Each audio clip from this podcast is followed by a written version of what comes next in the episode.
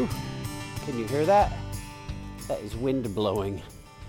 So my watch just said, Hey Dave, if you went for a brisk walk for the next 25 minutes, you could close all your rings today. So I'm like, ah, all right, I'll go out for a walk, but I got to get this podcast done. So what am I to do?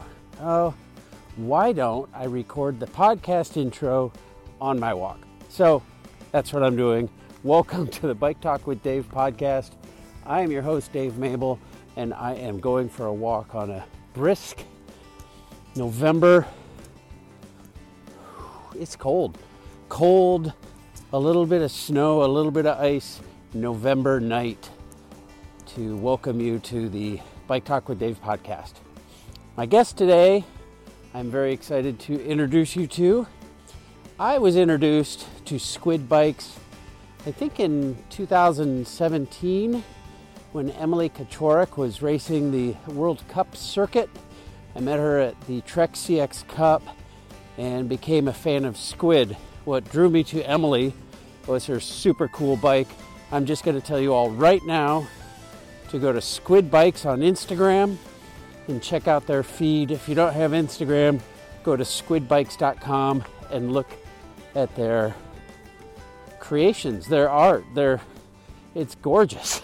They're super fun, super creative, super cool bikes, super free spirited, and founded by my guest today, along with Emily Kachorek and two others whose name escaped me at the moment. But uh, anyway, I couldn't uh, couldn't pass up learning the story of squid. I actually got squidded by Emily in Reno at Cyclocross Nationals I don't remember what year. I think that was 18, 2018. And uh, maybe I'll play that, see if I can dig up that video. Uh, of course, it'll be audio because this is a podcast. But uh, anyway, I'll see if I can dig up Getting Squidded by Emily Kachorek. Right there? Yep, we are squidding my camera. Yeah. Let's get this on there. Make sure it's perfect. Make sure it's perfect. actually we want it to be not perfect, but there we go. I love Awesome. it. Thank you, Emily. yeah. I am now in a tunnel under the road. Can you tell? Is there an echo? There is in my head. Uh, anyway, uh, so Chris Namba, I ran into Chris at Fayetteville uh, Ozcross, Fayetteville World Cup, Cyclocross World Cup. Those are the words that I was searching for.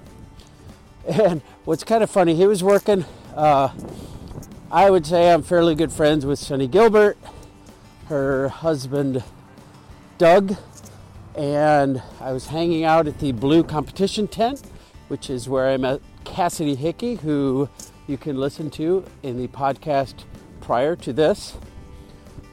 But uh, I looked in the blue, the blue team van, and there was a squid in there. And I thought, huh, that's kind of weird. Like the whole team is sponsored by Blue Bicycles. Why is there a squid in here? And then Doug was telling me about this dude's toolbox that I got to see this toolbox. And so maybe the next day I was there and he's like, hey Dave, this is Chris, this is his toolbox. You got to see it. And uh, Chris is one of the founders of Squid. So that's who Squid it was. Makes sense. And he got to show me his toolbox. He's going to tell you all about it. I asked Chris if he wanted to be on the pod because I would love to tell the story of Squid, what they're all about, what they do, and how you can be a squid with Squid. So, again, check them out on squidbikes.com or squidbikes on Instagram. Uh, you might also want to check out Spray Bike on Instagram. Uh, they import the Spray Bike spray paint, and you can check that out on Instagram. Just super creative. I'm going to be quiet and let Chris do the talking. Chris Namba, Squid Bikes. Chris Namba, welcome to Bike Talk with Dave. I'm super excited to chat with you. I have been wanting to talk squid for a long time, and I was happy to run into you at Fayetteville and set this up. So thanks for coming on. I appreciate it. Yeah, for sure. How's it going? Uh, good. It's also fun that I am just beginning to start a YouTube channel for this podcast, and you're you don't have video, so you are not going to be on on my YouTube channel. And uh, you know, rock and roll. We'll put Emily on there because I've got a I've got a little clip of Emily when I talked to her at Reno, which we'll Oh, talk yeah. about later. But uh, anyway, you are a founder of Squid Bicycles, which is super cool. And I want to talk about that. I'm so excited. Like in my preparation for this interview, the only thing I could write down is like, okay, Chris, tell me the story of Squid. Like, I just want to hear the story of Squid. First, tell me who you are. Like, where do you come from in the bike industry? Like, how long you been riding? Yeah. So uh, I live in Sacramento, California. Um, I've been kind of around bikes since I was a kid. My dad uh, was an avid cyclist. He um, took me to bike races a bunch when I was uh, a kid, and so kind of grew up riding bikes and in in the bike scene. Um, and then kind of fell out of it through high school and uh, was really into snowboarding actually, but Oh. then kind of worked at a ski shop that was also a bike shop. So to keep the job, I had to kind of also work on bikes in the summer and kind of got back into bikes and uh yeah, really picked it up in the like the fixed gear wave and like started riding track bikes and stuff and then found cyclocross a few years- later and then yeah, it just kind of snowballed for me after that. Oh, that's cool. What kind of uh, bike races did your dad take you to? Uh, mostly road. Hmm. So like I remember going to like San Francisco Grand Prix, Nevada City Classic, uh, Tour California. Oh, wow. Yeah, it's cool. Oh, that is cool. Is he still around and riding? Yeah, yeah. Uh, I uh, finally built him a squid in 2020. Um, he's like a big local photographer. Um, so he goes to all the local Sac CX races and shoots photos there. And for the longest time, that was like how everybody knew me was just like the photographer guy's son. And then Were you his key grip? Did you have to haul his equipment around? No, like for the first few races I went to, like uh he would like kind of run off into the bushes and go take photos and then like I did my race and then sat around and drank beer and heckled at the barriers. Perfect. And then Yeah. dad would show up at uh, after the final podium, and it was time to Yeah. go home. Yeah. Oh, that's cool. Uh, so snowboarding from Sacramento. Have you always lived in Sacramento? Uh, I was born in Los Angeles, Mm. but I uh, I've lived here pretty much uh most of my formative years from like middle school on. So would you go up to like Tahoe? Yeah, yeah. From like where I lived, right off of like 50, uh, you could shoot up the highway pretty quick to get to like Sierra, uh, or like Heavenly Resort from that way, or like cut across and do 80, and then pretty easy to get to like Boreal or Northstar at Tahoe. Oh, that's cool. That's awesome. Do you still ride the board at all? Uh, I try and get out like when I can. I I went one time last season. I'll probably do the same like once or twice after after Worlds. I'll I'll come home and then try and get some like slush riding in. Now I'm just thinking, and so I'll think out loud because this is a podcast. But you're going to Europe. We'll talk about that in a minute. But you're going to Europe for cross. I don't know. Do you ever like have a day to sneak off into the Alps or anything? Like, what a dream Yeah, would that be? Yeah, I had thought about trying to do it when we did Dubendorf Worlds. I like, oh, I'll be in Switzerland. That'd be rad. But like a lot of the times, I, even as mechanics, we're bringing so much stuff that it'd be like a whole like additional bag. Like even with like my United status, I have three bags, but I'll take three bags. Like one of just like rain, like clothing and rain gear. Uh, one that's my toolkit and spare parts, and then a lot of times I'll have my third bag is just like spare wheels and tires and stuff for the, the team or whatever other things. So it's it's tough to try and uh, sneak a snowboard in uh, on the itinerary as well. And when you are more than I would say an enthusiast, when when you really enjoy something, it's tough to go to the rental shop, isn't it? Yeah, yeah. um, all right, so you're you grew up chasing your dad around the criterium circuit. You have done the fixie thing and got into cross. Where did squid come from? First of all, what is squid? For those who don't know, how how do you describe squid? Yeah, uh, Squid's a bicycle brand. Uh, we primarily make uh, off-road bicycles. We do make a couple on-road options now, but uh, started out just making uh, U.S.-made aluminum cyclocross bikes. Um, and now we have tracklocross, uh, a track bike. We've got gravel bikes. We're gonna have a road bike next year. Um, still, most of our bikes are made in Northern California. We've got a few bikes that we make in Taiwan, um, but we're really uh, focused on trying to make uh, bikes in Sacramento and Oakland. So they're actually, I don't. It, most of it's aluminum. Do you have some steel? Yeah, yeah, we do some steel. Um, so everything, all our aluminum bikes are made by uh, Ventana USA oh, okay. in Sacramento. So okay. like we work directly with them uh, on design and production. Um, and then uh, we have some steel bikes that are made by uh, a friend of mine uh, and I. Like we have, we started like a side project a few years ago, just making because we wanted, we were really into making like one-off bikes and wanted to see like what we could do with it. And it's kind of grown. Um, now we have like a small bicycle factory in oakland. Um, the company's called prandis. Um, and so our steel tracklocross bike is made in oakland.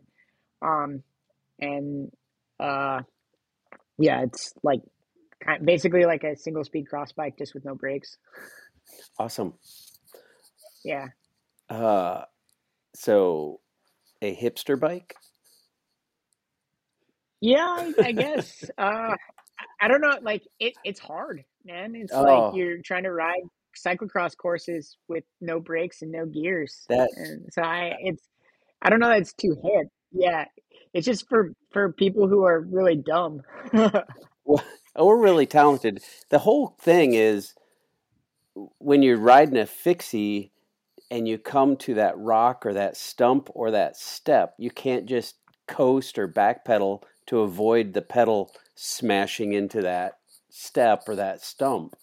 And the timing there is just super hard, I would imagine. Like that's yeah, the whole yeah, thing about that. It's like you you don't really appreciate the ability to coast until you can't and there's a rock yeah. There's a lot of like hop skidding. and you like your pedal is just going straight into that rock and you can't do anything about that because of momentum and inertia and all sorts of other physics words but uh, but that's i mean that's why fixed gear off-road mountain bike cross bike whatever is so hard Yeah, Not it's it's so cool. okay it is super cool Yeah, well so is single speed i always say single speed like you're you're sometimes you're in the right gear sometimes it's too big sometimes it's too small but it is always cool so when you're going fixed like multiply that by 10 i think yeah. It's uh, uh for for us. It was just like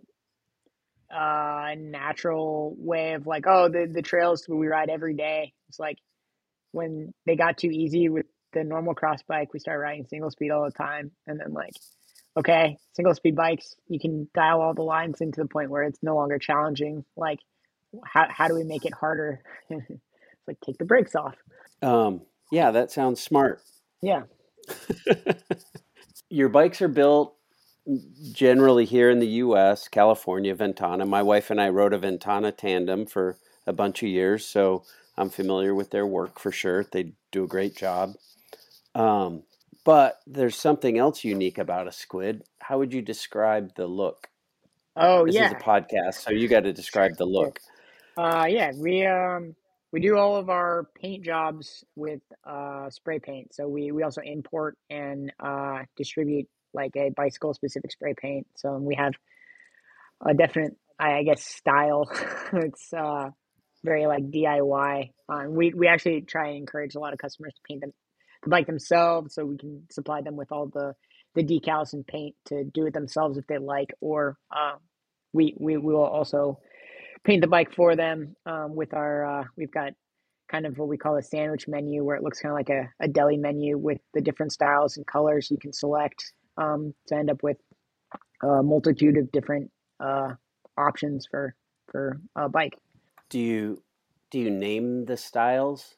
yeah yeah so we have like splatter which is yeah like just splatter Self-explanatory. yeah uh, Yep. one that's drip where we use like actually dish soap as the masking so we'll paint like a solid color or a fade and then pour dish soap all over the frame and then spray as, uh, an additional layer of paint and then wash the the soap off and it leaves this kind of really organic fluid look to it Huh. um where everything that had soap on it will stay like the bottom coat color um Right. we have uh one we call marble which is just saran wrap. So you like paint the base Uh-huh. color and then you kind of sponge it on with saran wrap and it leaves this kind of marbly texture uh and it's pretty cool. Um do some stuff with like torn tape to leave these kind of like loose like 80s rock vibe kind of shapes and stuff. Uh um we do uh, let's see what else trying to look at what frames I have like hanging up in the shop right now. Um, Well, speaking of 80s rock vibe, there's also a lot of color, a lot of oh purple yeah. and neon and green and bright pink and like you're just super creative. Where do you get the ideas? Where do you get the inspiration? Um, I mean, honestly, like I I've always been really interested in color and like color theory and stuff, but also like I spent a lot of time looking at trains. Uh, so like there's a couple train lines on my like daily ride, and so like it used to be like, oh, 5:30, this train goes across like the this bridge, and you can watch all the boxcars go by and watch all like the big like graffiti pieces on all the boxcars, and you see like pretty cool color combos there, and then like kind of take inspiration from some of the colors that they choose for that. Um, and then yeah, always just trying to find different combinations. We have a, a wall of spray paint cans, and so like sometimes if you like you're just staring at it, naturally will kind of like pull a few colors like from looking at it. It's like oh, pull the cans off, kind of hold them together and look and see like these colors kind of go together well. And, uh, a lot, yeah, but a lot of customers lately they just come to us with um, an idea, and then we try and like take what they have and run with it. And so we always like my my shop is covered in these like spray painted cans because what we do for every customer when they purchase a bike is we'll paint a sample for them before we actually paint the bike. So I just have these empty cans that have been used to paint bikes that have now been painted with a style that is going to be their bike. And then they don't always go with the bike because like uh we a lot I try to send them all with them, but uh can't ship aerosol cans internationally. So any bike that goes to like Europe or Asia just stays here. And so then they kind of pile up after a while. Dude, I don't I, I'm this is not your business consultation uh, meeting or anything, but I feel like you could sell those cans. Like those are ar- that's art, man. That's to have like an original squid experimental can would be freaking cool in my opinion. So when you start making bank on empty aerosol cans, uh, you can take me to lunch, all right? All right, sounds good. Yeah, I think that'd be cool. Do you have a favorite pattern? um Not really. Like, I mean, the biggest thing for me is I I I, generally like when someone has a fresh idea because I I don't like to repeat things that much. Um, because hmm then it's like it stays fun for me when I'm trying new things. Or if someone has an idea that they want that's something we've never done before, then I get really excited. Like I've done a few more complicated jobs that were like I guess off menu uh, because it was just like an idea that maybe I got excited about. Like uh, I painted a bike that was like leopard print. I've done like Oh, an elephant skin one. Um, do a lot of like vinyl patterning with like logos and stuff as well, where it's just like says squid over and over and over again over the entire frame, yep. um, stuff like that. But yeah, it all just kind of depends. Um, but yeah, the biggest thing for me is just something that's either like uh, new and exciting or challenging is like generally what I get excited about. I, I just have so many questions that um, they're going through my head. So this will probably just all be very random conversation.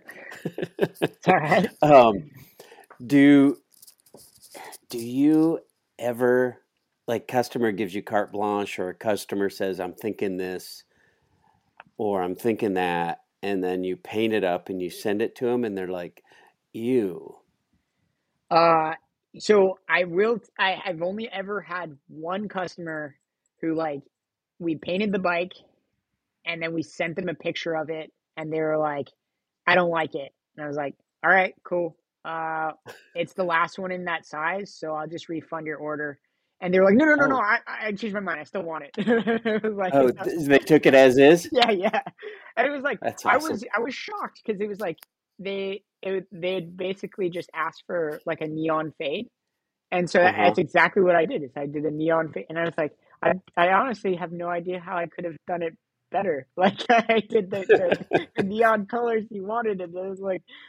I, I, because it was like we went through all the normal process too, where we painted the can. They liked the can, and it was like something oh about going from like one like like an eight inch version of it to a full bike initially they didn't like and then but i think once they got the bike they were stoked and that that's really it is like i i've tried to avoid that being a possibility by like always off like basically painting that test can so there's a proof of concept before we like put hours into actually painting a frame. Yeah yeah that's a good idea and I feel like protection for you like well you approved the can that's like anywhere approving the t-shirt design or whatever and it's like hey once you approve it and you push print like that's what you're getting. So that's fair. I'd say that's a pretty good record too uh, because it can be I, I paint for a living and people always ask about color and it's like so different when it's a little two by two inch square taped to their wall or you paint the whole thing and then they're like ooh i hate it. Well uh, all right but you picked the color done. right? Yeah you yeah. approved it. Yeah we bought the paint and put it on the wall so it is what it is. Do you consider yourself uh, and i know we're going to talk about your work as a mechanic as well. And the work of a mechanic is very kind of meticulous needs to be meticulous. Can also be creative when you have a challenging problem but um, you know you've got to do some stuff to exact figures and stuff. And your toolbox i would use the word meticulous is meticulous. So would you describe yourself as an artist or uh, or or just what a craftsman um, how would you describe yourself how do you see yourself Yeah, I I would say I, I consider myself more of a craftsman than an artist. Um, I'm sure I have friends who would disagree, but uh, yeah, I don't know. Like, especially with painting, I can like it's funny because it's like, oh yeah, it's art or like, but I I get also very meticulous about paint, and that's like uh, a thing. Like, I, I- especially painting bikes, because I've I've also automotive like use automotive paint to paint bikes. Um, I hmm actually have a background in doing uh, sign painting as well, and so that's uh, uh, but all of it is a lot of it is so much of it I guess is prep like like surface prep, and so that that's a big part of it is cleaning and preparing the surface so that it it takes paint well. uh, and like uh, and that that's like I think the part that nobody really sees, and it's Yeah. not because it's definitely not like a glamorous part of any of it either, and it's like not something you want to put on Instagram. Is that before you painted the bike, you spent like an hour sanding and and then cleaning it and then masking it and all these like less desirable parts you just show like Yeah. Well, you do show the masking. Yeah, yeah, yeah. Well, I, I show the like the logo masking, but I, not usually like like you know like taping off the bottom bracket and head tube and things like that. Where it's, like, Oh, yeah. the boring kind of stuff. mundane. yeah, but it, I, yeah, that's the important like attention to detail kind of aspects. I think that like maybe people don't notice, but like it's really important because if you don't, then you get either poor adhesion or then you've got paint surfaces where you're gonna end up having to put like uh, a component and then you got weird paint buildup and stuff like that. Yeah. How do you manage it when somebody buys a naked frame and you send them the the cans? Um, so we do uh we actually all our masking is cut on vinyl. Like so I, I at one point spent time on Illustrator designing like vinyl sheets that would that we cut on our plotter and so you can literally just like take the sheet and stick the spots where they go so it like we've got ones that go over the bottom bracket face uh, ones that go on the faces of the head tube the dropouts brake um, the flat mount brake spots and things like that. So um, hmm for the customer it's actually pretty easy as long as and then we give them like a little instruction sheet that's like prep your bicycle by like cleaning it with alcohol and a lint free rag and then you want to do primer and this that and the other thing. Um but yeah it's um yeah and like ultimately you you can do none of it like there's definitely like i've painted bikes and well we we painted a bike at a gravel race in a dirt parking lot before and it's like a lot of it is i think That's awesome. you can get away with not being super meticulous and the you're talking maybe five to ten percent and but it, some of it for me is because i think i'm such a i get nitpicky sometimes that like i definitely like focus on details that don't matter Yeah. um but i think that's also probably why i've been successful in other aspects of my life because i focus on things that probably don't matter but maybe cumulatively add up to something Huh. That's awesome.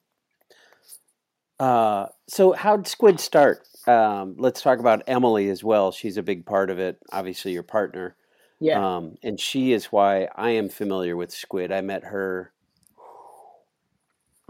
Oh, I don't know, maybe Jingle or Trek. She, for sure, Trek. I got to know her, but maybe she was coming to Jingle even before stuff was World Cups. Is that could that be? What's uh, your history? Tell me, tell me your yeah history, and then we'll we'll uh figure out where I met Emily. So, uh, yeah, Squid was kind of founded out of uh, there's a local cyclocross group where we had like these pickup races every Wednesday. Um, and my dad had been like, like I said, pretty big part of the cyclocross scene. So I went to a couple of these like practices and met Emily um, and uh, the two other founding members of Squid, uh, Marty and Pete, and they were all part of this other like group that was based out of a bike shop in town, and they were kind of doing free Wednesday night races and then building these kind of piecemeal cyclocross bikes for people to borrow and try out cyclocross for the first time. So really aimed at like Huh. women and juniors who wanted to try and experience the sport. And so they were building these loaner bikes that people could take for a year, race a season, and then decide before they wanted to commit to like actually buying a bike if if they like the sport. Um, and then in conjunction with that, they were prepping for Emily to try and race UCI cross for the first time after being like having been on the road circuit for a few years. And so this was probably 2012 or 13. Um, and then in 2013, I guess it would have been 11 or 12. And then in 13, we went to a few UCI races um, for cross, like kind of all together. Um, and Emily had her program. She had a different bike sponsor at the time. It was company Rouse, which I don't think is around anymore. Um, but the bikes, the paint, she had custom paint done for them, and the paint job was totally not the color she had asked for. And so one of her bikes, she just like had covered in vinyl stickers, and everywhere Race we went bike? with that, but yeah, it was a race bike, but it was like she, Wow. so it looked like uh, the opening scene from like uh, Saved by the Bell, where it's like checkerboards and neon shapes and stuff. Um, but like that bike got a ton of attention, and so like partway through that season, we'd been kind of talking about how oh, maybe next year we should just paint the bike super wild and not have like the bike company paint them. We'll paint them in house. And then that transitioned into wait, what if we had our own bike company? And that way the race team could promote bikes that we sold to then fund the race team with the sales of those bikes. Um, and that's kind of in the parking lot of a bike race. We came up with this kind of scheme to sell bikes to fund bike racing. I never had the plan for it to be like a legitimate bicycle company. Like it was just like we want to fund bike racing through selling bikes instead of promoting somebody else's bike brand that can maybe may or may not flick us in two years.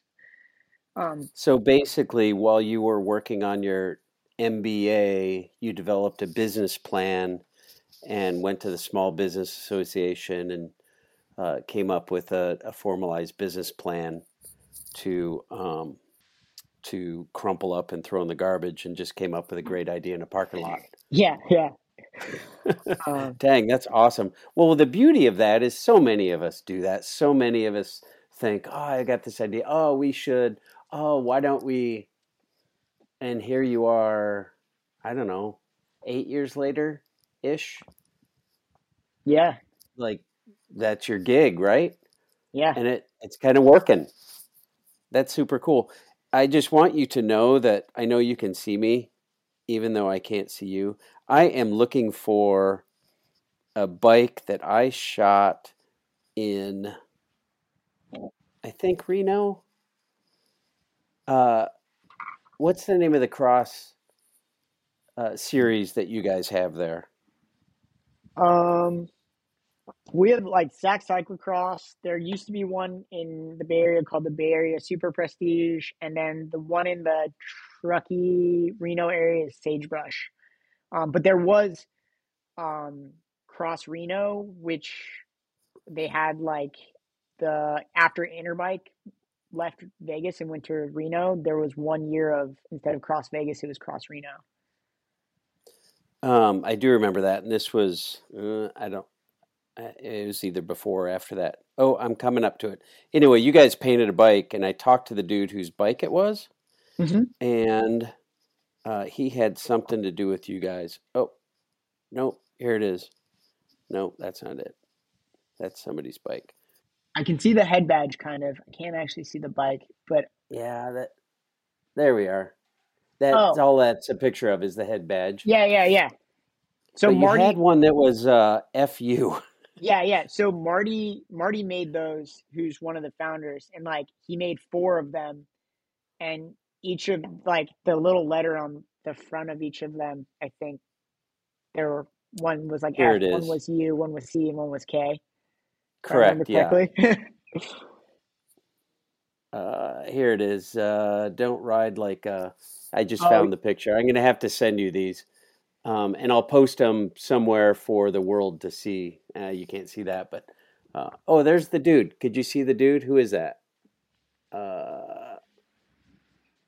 Oh yeah, yeah, yeah. That's Matt Hargrove. He's like he was one of the main promoters of uh, West Sac GP when we still had like a UCI cyclocross race in Sacramento. all right, cool. So he had one of your bikes, and he was all excited about this, and he made me go get my camera and come back and shoot that bike. Yeah, yeah, He was very excited about it. But Yeah. that's really where I was indoctrinated into the the squid family, and and then I think that was at Reno, and that's where I met Emily, I believe, and uh, she squidded me and gave me a quick story on squid. If I can find my conversation with Emily, which is I don't know three minutes long, and my picture of her squidding me. I'll I'll post that as well. But um, I I loved the bikes then. What a friend of mine has one of your but he's riding a squid, loves it, and I'm like, all right, do you like that bike because of how it rides. You get on it and you're like, ah, I just love riding this bike. It feels so good. It does exactly what I want. And it doesn't matter if it was painted like tan. Or do you love that bike because it's a squid and because of the unique paint job? And it doesn't matter where the bike is came from, the origin of the bike. And he said, Chris and Emily are why I like this bike. but anyway, tell me, like, what are you and Emily up to? You guys, you guys, four of you started it, came up with this Yeah. crazy idea in a gravel parking lot, and then I went off on a tangent. I apologize for that. Oh that. no, it's all right. Um, yeah. So then, like, but uh, we we naturally kind of progressed into trying to recruit a second rider because we wanted like a rider to balance out. Like, we wanted a one male, one female rider. So then we added Anthony Clark, and so for the first three years of the team, it was Emily and Anthony as the the pro riders, and then me as the mechanic. Um, and uh, yeah, and then as Emily wanted to kind of uh, phase out of racing, uh, Emily like brought on Sammi Runnels to kind of replace her.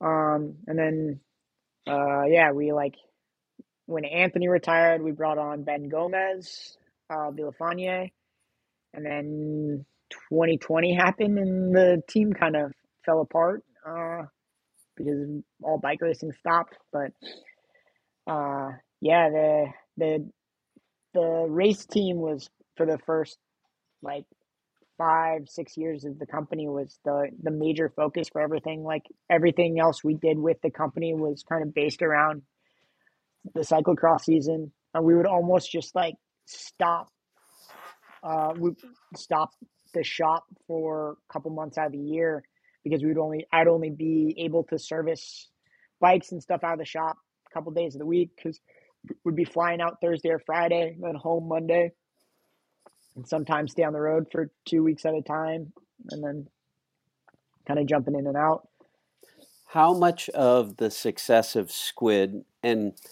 I, I don't know how you define success, but I'm defining success is in the fact that you're still here building bikes, painting bikes, and shipping them out all over the world. I don't know if you're financially successful or not, um, but uh, how much of at least what I perceive as success is because of being on the um, somewhat World Cup. You guys didn't do all the World Cups, but you really, I mean, you did go around the world. You did all the U.S. stuff uh, in cyclocross.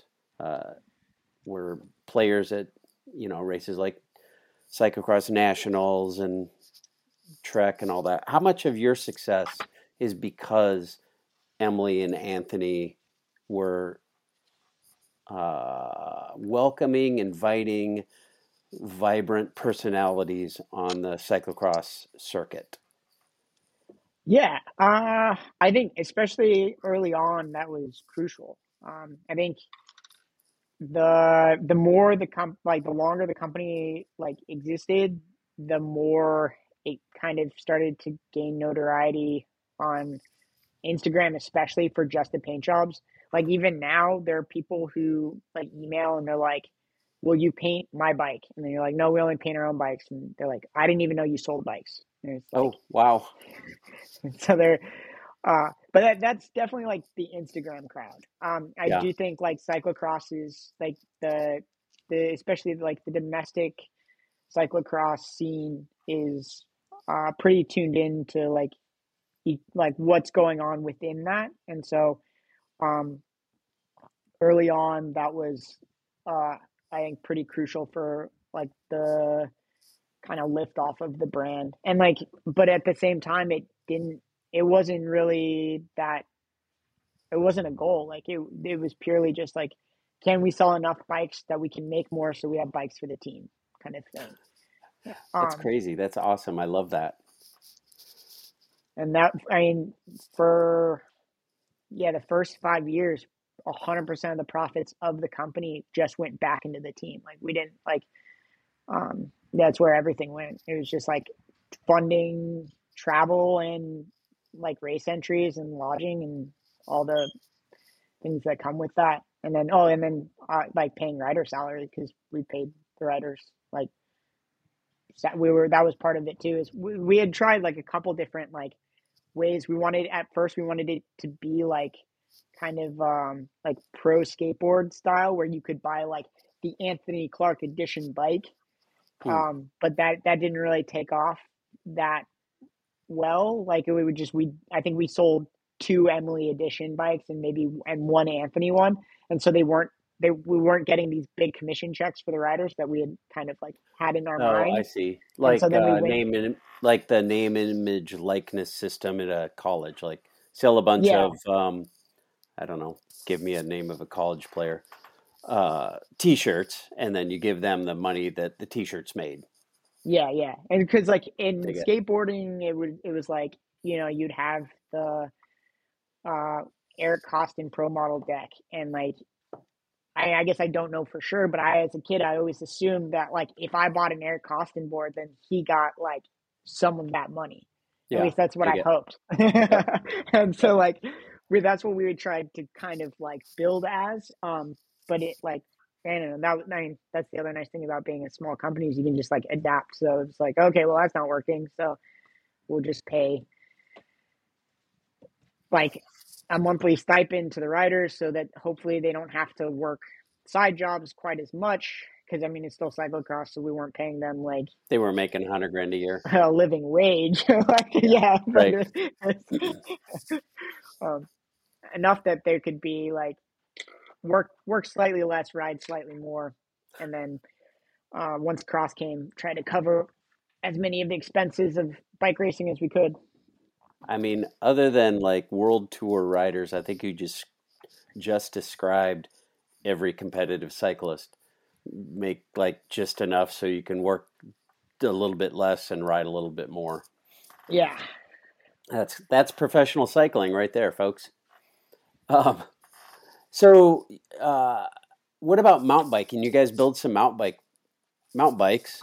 Um, Oh yeah, actually, we just uh, literally today uh, put twenty more on the web store. So oh, nice.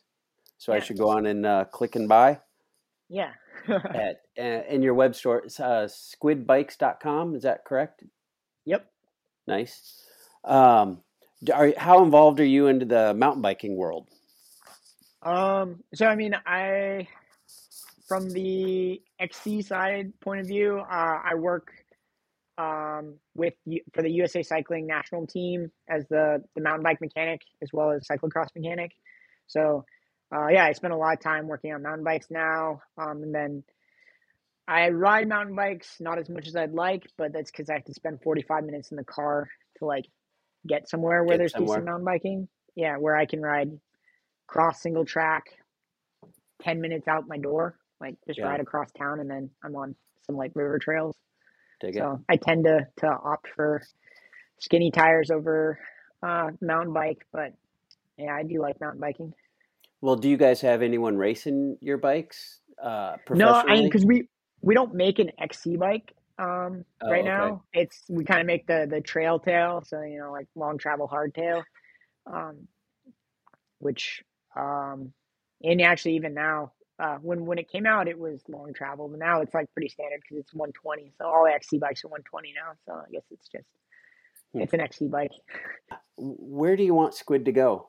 What What's your vision today? uh, that's an interesting question um i don't know like i mean honestly it's a lot of it is just kind of making the bikes that we want to ride uh, that's been the uh, Paul Price from Paul Components like told me that when we first started, he's like, "Don't listen to anybody else. Just make the stuff that like you and your friends want to ride, and like then you'll be well." And I can't remember the exact end of the quote, but it was either happy or that probably wasn't successful, but you know something. Uh, but that's that's kind of what we've stayed true to, where it's like all the bikes we make are genuinely like bikes that we're interested in riding. Um, hmm. And so they all fit some kind of need that we've found from what we're trying to do. Um, and that's uh, so yeah, that's what we kind of continue to do is make products that we either use like daily or like are basically making them for ourselves because it's something we want to do. And that's like the Dickies with the chamois where it's like don't want to ride in Lycra all the time. So we found a seamstress who like we ordered some bulk chamois from Italy and like bought Dickies wholesale and have them sewn in. So then you can have some slight padding when you're wearing Dickies because we were just wearing Dickies and wool underwear on the river all the time. That's awesome. Cyanide, Filanide. Yeah. That's awesome. We've been chatting for uh, 40 minutes here, and I I want to I don't want to go on forever and ever and ever, although I think we could.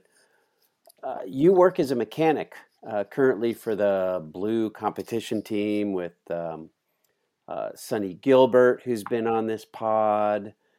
Uh, I just, and in in fact, after we're done, I need to finish editing and upload uh, Cassie Hickey. Uh, she oh, yeah. rides with the Blue Squad, and she was very complimentary of you. You took have taken good care of her, and then uh, current defending national champ Eric Brunner. So good squad. I know there's some other kids on there whose names slip me right now, but uh, you're a mechanic for them. What's what's life on in the circus? Yeah, circuit. Uh, circuit. I meant circuit. I didn't mean circus.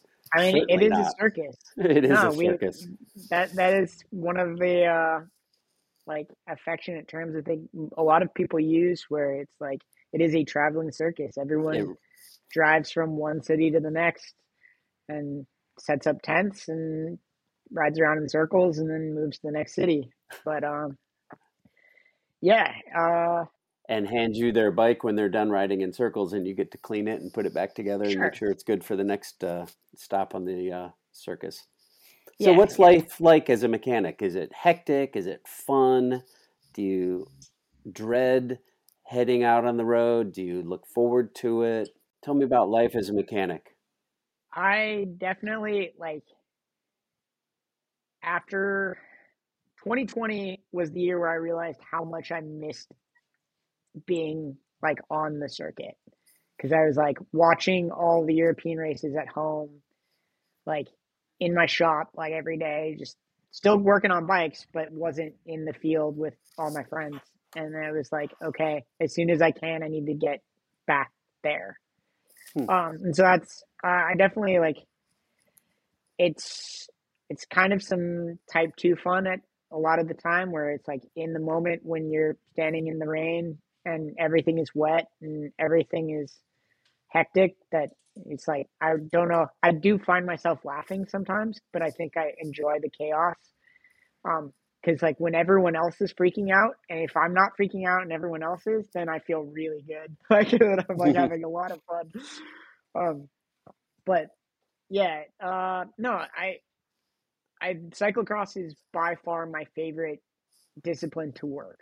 Um, I think I end up with the like closest relationship with the riders that way where like there's a lot of back and forth feedback um kind of talking about uh obviously like tire options pressure changes and then there's obviously things like mid-race stuff where like and I've always kind of when I've brought in new mechanics into the sport and trying kind of teaching the biggest thing I've always told other mechanics is like we can't win the race for them but you can screw it up and like that's always something that I've really liked is like nobody's gonna like if you're good at your job, no one should know who you are.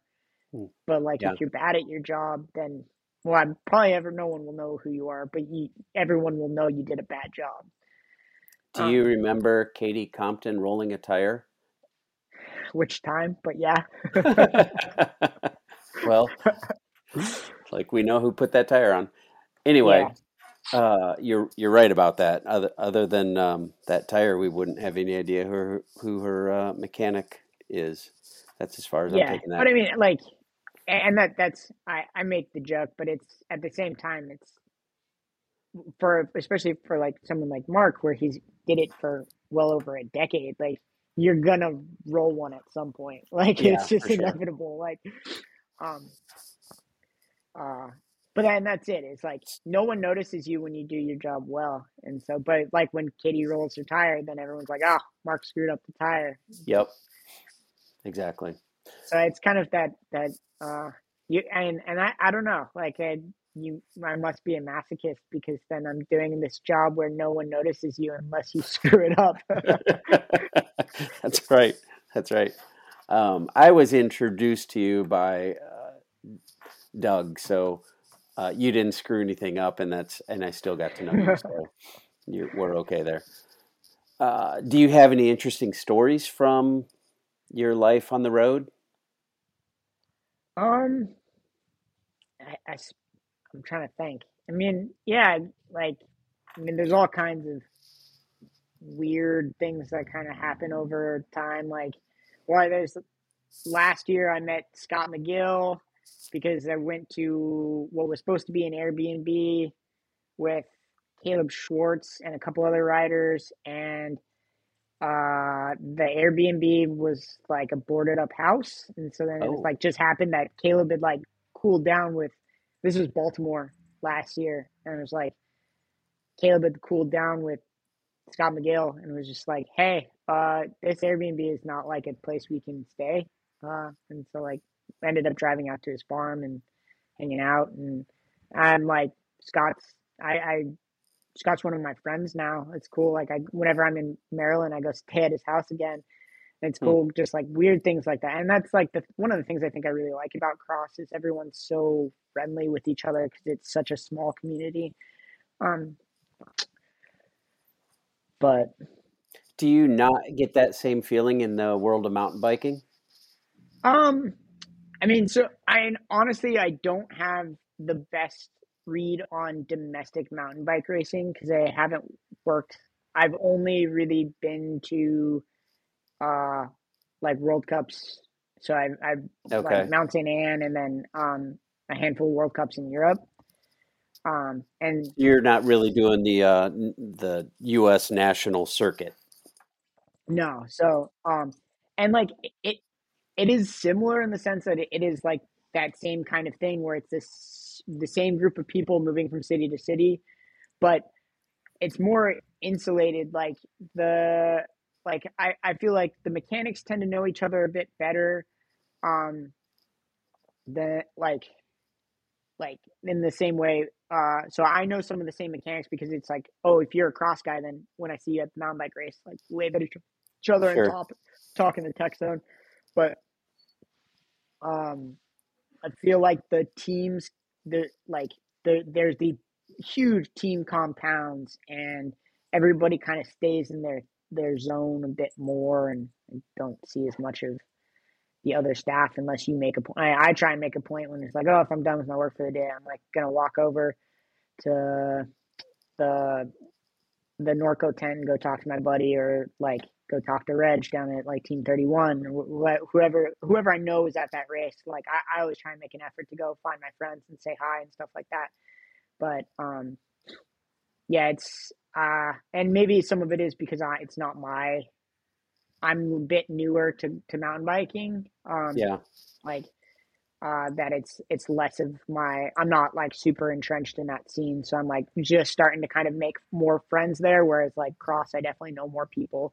Yeah. Like even in Europe, it's like I know a lot of like some of the Czech mechanics and like because you see the same people when you're there every year. It's like always the same guys, and so you kind of just get used to like saying hi to each other, and people are like pretty friendly. But especially in the U.S., like the U.S. because it's so so niche and there's so much less funding. A lot of times it's like you have to kind of look out for each other, even if your riders are on different teams. Like, uh, I mean, there have been multiple times where like I I'll catch the bike for the rider who is like facing like who's directly competing against my rider just because I know if it's the situation's flipped, they're going to do the same thing for me. Um, that's just because it's like you don't want you don't want that to be the reason that the race is decided either. It's like you want the riders to to do it, but unless you have the budget to where you've got like a not like two two staff for every rider, it's like you kind of have to work together. Yeah, that's cool. I dig that. That's very cool. And it sounds like you're more of a freshman sophomore when you head to the mountain bike circus, and yeah, you yeah. are definitely a fourth year, fifth year, sixth year senior, super senior on the cyclocross circuit. Yeah, it's, that's fair. Um, I like it's it. Mountain biking is funny. Like I've worked in mountain bike shops, so I got a lot of experience with suspension and working on mountain bikes, but I hadn't really done much. I worked a couple of the epic ride races, so a lot of endurance mountain bike, mm. but I hadn't done any race stuff until uh, Worlds last year. So I mm. guess that would have been 2021 mountain bike worlds. Like I just got the call and it was like, uh, kind of a couple weeks beforehand. It's like, hey, do you want to work mountain bike worlds? I was like, yes, please get me out of here. I'm so bored at home. like I'll come do it. that's cool. That's uh, that's probably a fun call to get. Yeah, for sure. Um, but yeah, it was me and Mike Barry. We were joking because we looked at the forecast and there was like rain on the forecast. It's like you just hired a couple cyclocross mechanics because you needed someone to wash right. bikes. Who knew how to work in the rain? Yeah, absolutely. So before we go, I we have to talk about your toolbox. Yeah, yeah. How would you describe your toolbox to somebody who can't see it? Um, so the I, I've had quite a few boxes over the years, and one of my favorite ones before this was the Pedro's box with the the wings that folded out, but I could never get the pockets to work for my tools correctly. Mm-hmm. So I sat with all my tools and pieces of construction paper and lined them all up and marked all the pockets out and then had uh, my very talented friend Ivy Audrain sew pockets for all my tools out of Cordura to these pieces of ABS plastic that I cut and riveted them into a Pelican box. Um, so I have, uh, yeah, four custom pallets that hold uh, all my like major use tools and then two layers of foam inserts for the um, little bit uh, less frequently used tools underneath. And those foam things, like every tool has a custom cut out bed for it. Oh yeah, yeah. I uh, I worked with um, there's a company in uh, Canada called Guard Dog Inserts that does laser cut foam. Uh, and I did some artwork for them uh, for some bleed boxes. And in exchange, they did my they laser cut some pallets for me for the box, and then they also like laser cut my design into the the top, so it's got like a little tunes pattern uh, in in the foam as well, which is cool. It's very cool. It's super impressive uh, Doug was telling me, uh, "Oh, you got to see this guy's toolbox before I met you," and I'm like, "Yeah, I mean, I've seen a toolbox. Mine's pretty cool. I've got stickers on it from 1982, so it's cool."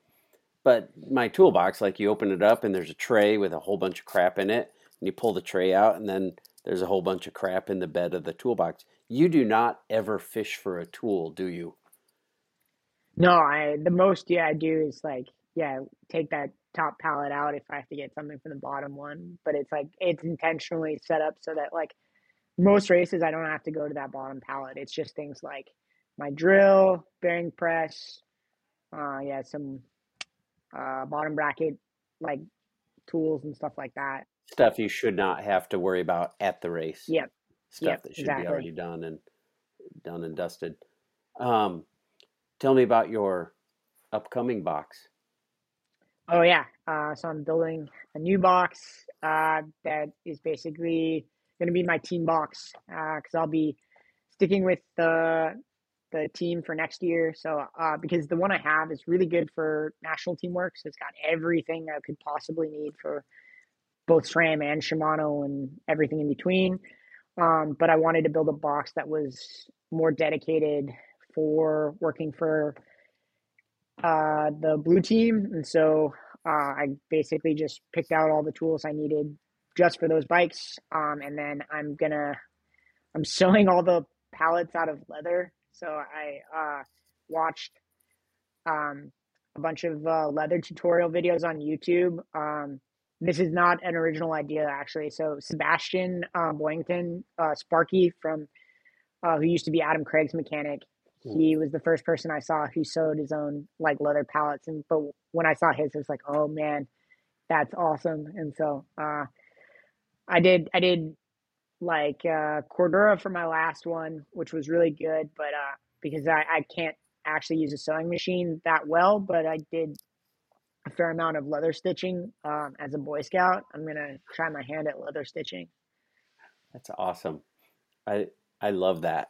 Uh, I I feel like you you really walk the line. You live in the gray between craftsman and artist. You're an artistic craftsman, a craftsman creative. That's awesome. I love all that. And do you have? Are you? I know the uh, squid is on Instagram, and I want to encourage people to look for squid on Instagram.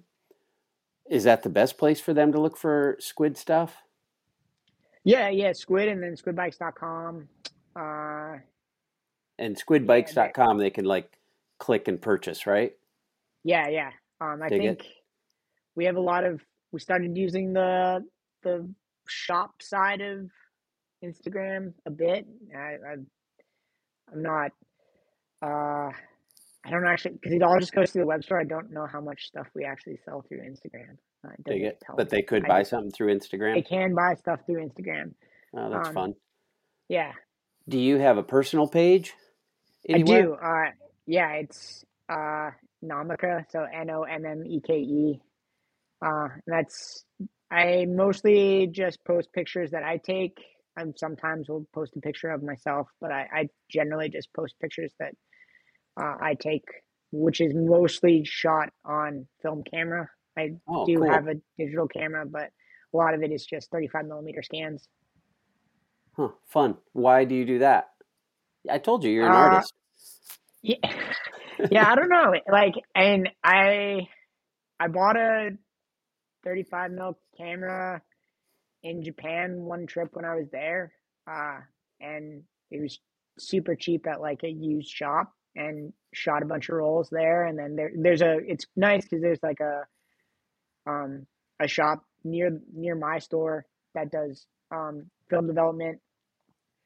Um, and so that's kind of I started taking it there. Um, now one of my buddies who I ride with all the time does his own developing and scanning, so it's nice because I even get that for free. So I just have to shoot stuff and then give it to him, and he takes care of That's care awesome.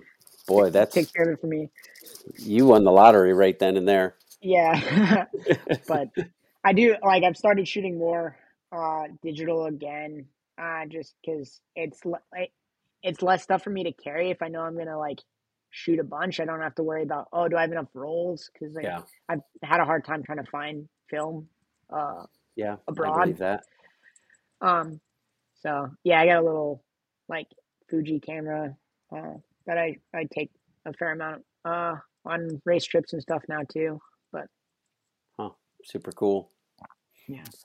Well, listen, I loved hearing about the story of Squid. I think what uh, what you guys are doing is super cool. Mostly, I mean, uh, American frames, American paint job. It's uh, it's hip and just kind of grew out of grassroots passion for biking, which is great. Yeah. And you guys are making it work, which is greater than great. It's, it's just great. Um, anyway, I appreciate your time, and uh, hopefully, you know, people will be clicking on uh, squidbikes.com or looking, hunting you down on the gram and seeing your story and uh, being inspired.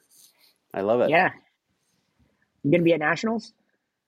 Uh, I am not going to nationals. My last trip to nationals in Hartford, Connecticut was great and so horrible. Yeah, was- that was I rough. it was so rough and i just got so sick like uh, zach has pictures of me like asleep, standing like hugging my camera, asleep against a tree in between races. Because you know I worked for Cyclocross magazine, and we covered every single race every day as if it was the uh, elite national championships.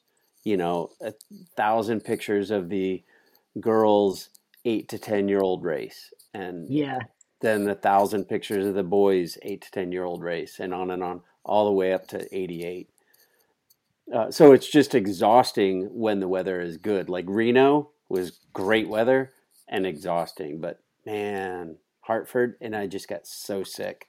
So yeah, no, I'm not going to Hartford. I'll wish you the best. and have fun in Europe. You'll go to Europe for a month after that.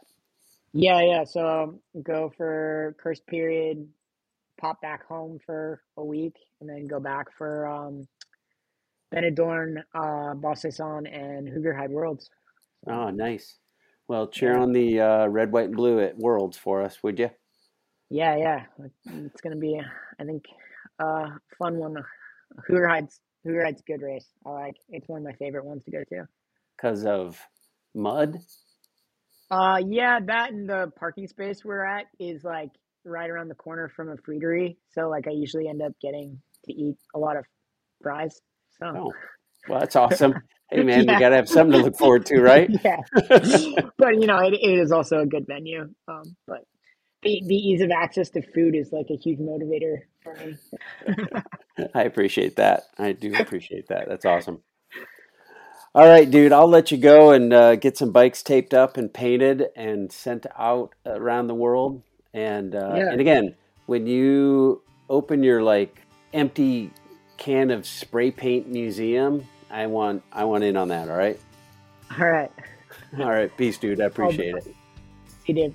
Well, that was a great conversation with Chris Namba. I really appreciate his time, taking the time to meet with me. Honestly, I would love to go out and get a beer with Chris. Seems like we would be good friends. I would enjoy riding with him. Free spirited, fun, creative, kind of an engineering mind, analytical, it seems. Anyway, super fun to uh, get to know Chris a lot better, get to know the story of Squid. And again, I really appreciate his time. Look them up on squidbikes.com. Follow them on Instagram at squidbikes. So, I also, you know, I kind of want to say something about this because uh, you've, if you've listened to the podcast for long, if you know this dude, if you haven't, then go back to some earlier episodes whose numbers I don't remember and look for Chris Daggs. Chris Daggs has been deep in the world of road cycling, of track cycling in the U.S. for many years. He was uh, coached on the track for the U.S. cycling team, coached on the road for U.S. cycling team, and most recently was a coach with the Lux Development Sport. He was he was not co- just coach; he was director sportif of the Lux Cycling Development Team, which unfortunately has closed its doors. But uh, uh, Chris, you know, one of my earliest conversations with Dags, I asked him to rate road cycling in the U.S. A, B, C, D, or F. It did not get an F, thanks to uh, some of the. I mean, we really have a great number of Americans riding really well on the world tour circuit, like at the highest levels. I mean, gosh, on mountain bikes, on cross bikes, on road bikes, and on the track. So it's hard to give the US an F, but dang, as far as like local racing, as far as big time races here in the US, whew, we've seen be- better days for sure. And I believe Chris gave the US cycling scene a C, maybe? I'll have to go back and listen, but anyway, I completely appreciate when somebody's like, see a need, fill a need. And just this week, Dags, well, what pops up on his Instagram feed and Facebook page or whatever, eight races in central Iowa, eight road races. Starting in April, going through August, maybe even September. I don't remember the dates. They're being kind of formed now. He does have a bunch of dates. Look for CDS Coaching on Instagram or Chris Dags on Instagram. So, anyway, a bunch of dates. Like the dude is taking matters into his own hands and promoting eight races, road races. Do you know how hard that is? That is hard to do. You guys, I've put on a race and it's a huge headache. It's so hard and it is thankless. And I mean, if you're super good, you might come away with like $8.47 at the end of the day, but you're not in it for the money. So, big time kudos to Chris Dags for putting on a bunch of races. We're going to talk about it in a, a future podcast. I'm going to sit down and, and hopefully from around the country, Chris can be a model for resurrecting. that's probably a strong word, but that's what I'm going to say. Resurrecting road racing in the U.S. and uh, you know making it accessible and fun on the local level because you do not get international champions. You do not get guys who who pound out in the front of the Tour de France pacing their team leader who's in yellow up high mountains in the Alps without starting locally. And so Chris and I are going to talk about that. So that's all a segue to. I want to thank Bike Iowa for hosting the Bike Talk with Dave podcast. Bike Iowa is home to all kinds of events from road races, cyclocross races, mountain bike races, poker runs, coffee rides, charity rides, all kinds of rides in Iowa and around the Midwest. And I want to encourage you to check out bikeiowa.com and watch future events for eight more races on the road in the Des Moines area. Uh, you know what? I also got to give a shout out to DSM Boards. They are not a sponsor. I just want to be clear. Uh, it is my daughter's. She is uh, helping kick that company off the ground, and they do a great job with super creative charcuterie boards whether it's a dessert board, whether it's a holiday board, whether it's a birthday board with a special theme, uh, your typical charcuterie boards with cheese and like that really thinly sliced, uh, I don't know, what is that meat? Um, Italian meat that is yummy. Not pastrami, you all know what I'm talking about. Anyway, charcuterie boards, there's like grapes on it and stuff maybe some cranberries, some yummy dip. Look for DSM boards on Instagram, on Facebook. They have a website. I'll put a link in the show notes and you can connect up. Thanks again for listening to Bike Talk with Dave. Bike Talk with Dave is a production of Summit Media Films, an award winning independent film company that can take care of all your video, still photography, editing needs. Check us out on Instagram at Summit Media Films. Again, I appreciate you listening and I hope you have a great week. Stay warm, everybody.